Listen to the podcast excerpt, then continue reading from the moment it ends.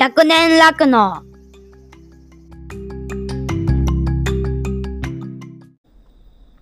はいどうも。えっと今日は私が酪農従業員として働き始めた時に、えー非常に印象に残ってる言葉、えーその当時働いていた牧場の社長から、えー初日の一番最初に言われた印象に残っている言葉を紹介したいと思います。えっと大学を卒業して、えー牧場に住み込みで働き始めましたでそこには後継者候補として、えー雇用してもらっていましたで、えー、本当社長の家に住み込みだったのでその日もまあ前日に、えー牧場の方に引っ越してきてでもうその翌日の朝から作業に入るっていう感じだったんですけどもうあれですよね、えー従業員として働くまあ仕事をするアルバイトとかではなく、えー仕事をするっていうのが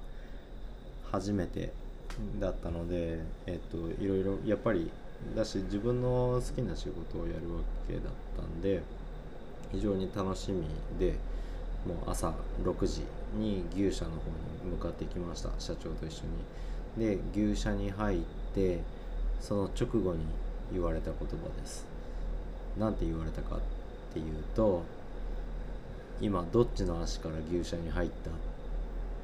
て言われました。どうですか皆さん？牛舎に初日に入る時にどっちの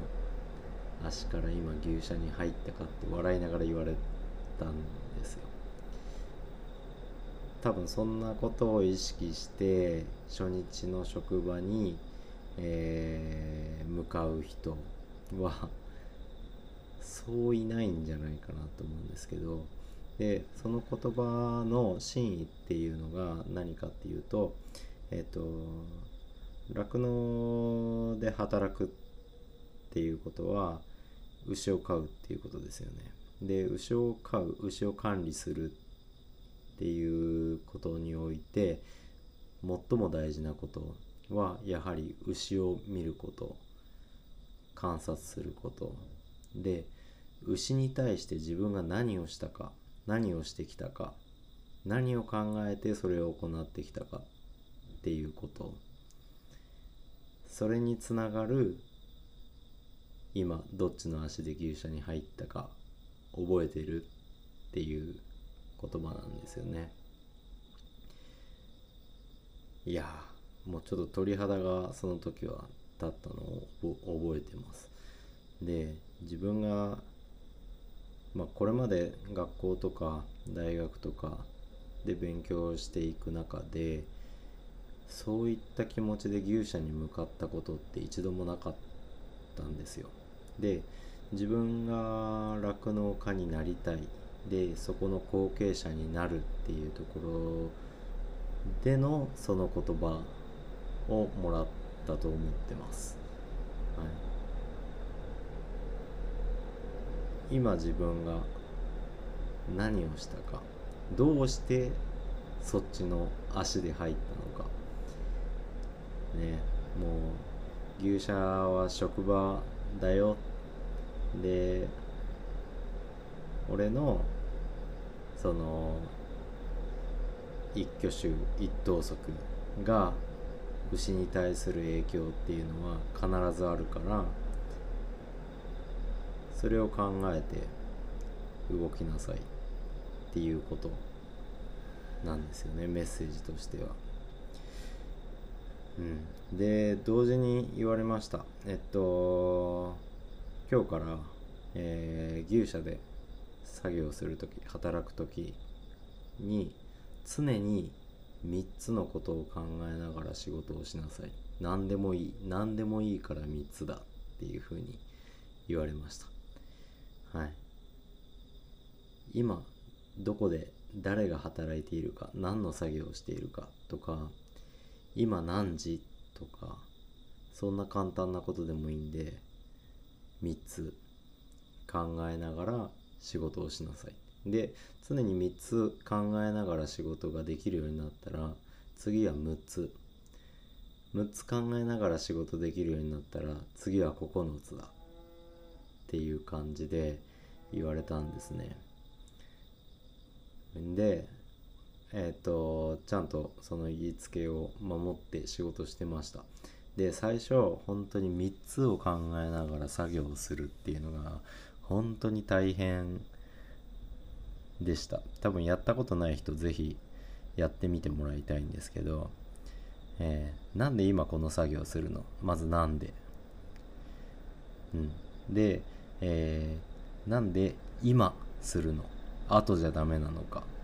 やらないっていう選択はないのか？とかですね。でもうこの時点で2つ考えれてるんですけどあとは例えば次に何をしようかなとかあの牛はどこにいるかなとかあの人はどこで何をしてるかなとかそういうのを常に考えながら仕事をしなさいってことなんですよね。それも正直学生の時代にはやったことがなかったしやり始めようと思ったらやっぱ3つ考えるっていうことがなかなか難しかった。しかも、えー、ルーチンワークをしながらなんですよね。で自分にとってはまだその牧場で働くっていうところ初日ですからルーチンワークなんて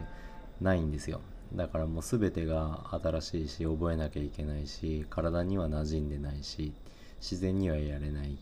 でそれを覚えながら3つのことを考えるっていうのが本当に至難の技でした。今は結構やっぱりそれをずっと練習してきたこともあって、えー、まあ、3つは楽ですね。6つがやっとかな。頑張ったら9つかなみたいな感じですけどでも社長はいや9考えられるようになったら12だよみたいな感じで言われてたんではい、うん、もっと上を目指さないといけないかもしれないですけど。うん。そんなことも言われました。今2つ言葉紹介したんですけどあともう一つあるんですが、えー、経営者を目指すなら、えー、やりたいよりやらない選択をできるようになれっていうふうに言われま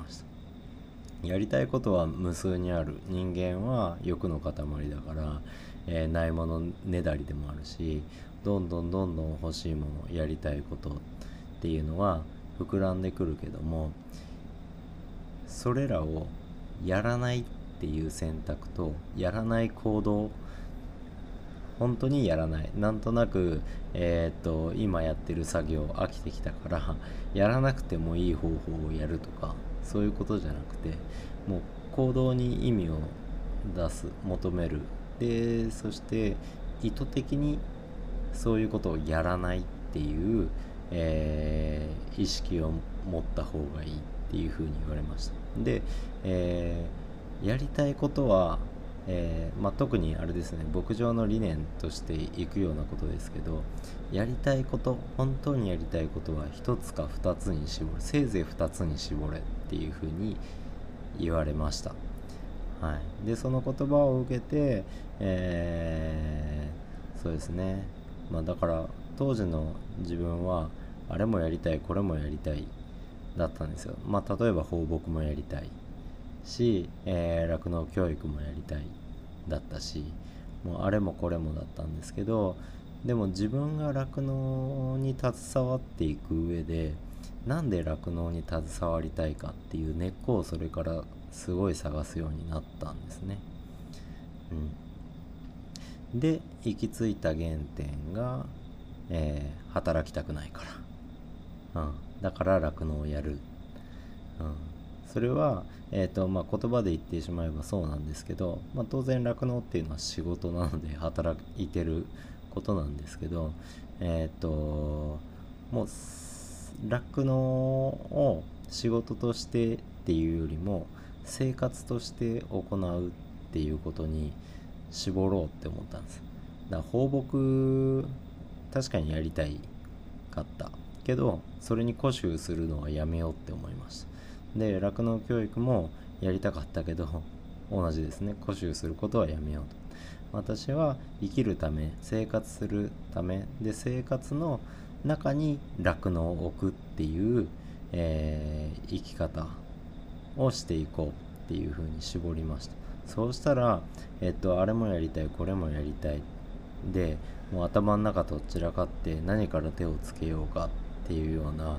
感じだったのがすんごいすっきりして、うん、生活の中に酪農を置くためにはどうしたらいいかなっていう風な思考回路になっていきました。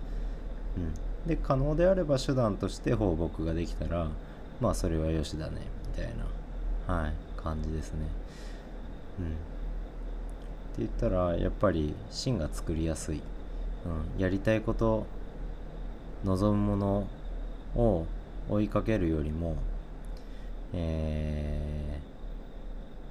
ー、それうん、それをたくさん作って追いかけるよりも一つのものに絞って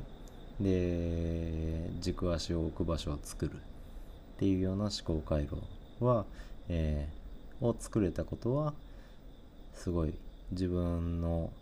時間に落ち着きを作ることができたかなと思います。はい、そんな感じで3つの言葉を紹介しました。今どっちの足で牛舎に入ったっていうのとえー、っとなんだっけ、えー、3つ考えながら、えー、仕事をしなさいっていうことと、えー、やらない選択をしなさい。で、できるだけ1つ、せいぜい2つに絞って、えー、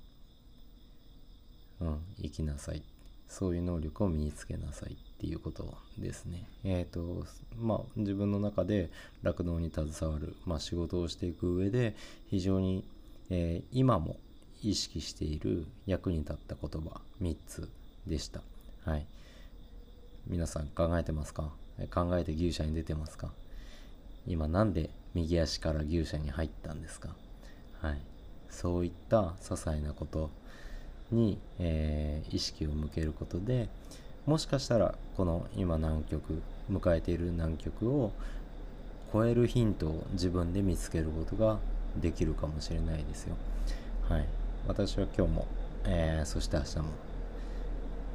見落としがちなそんな些細な行動一つ一つに、えー、意識を向けながら、えー、何か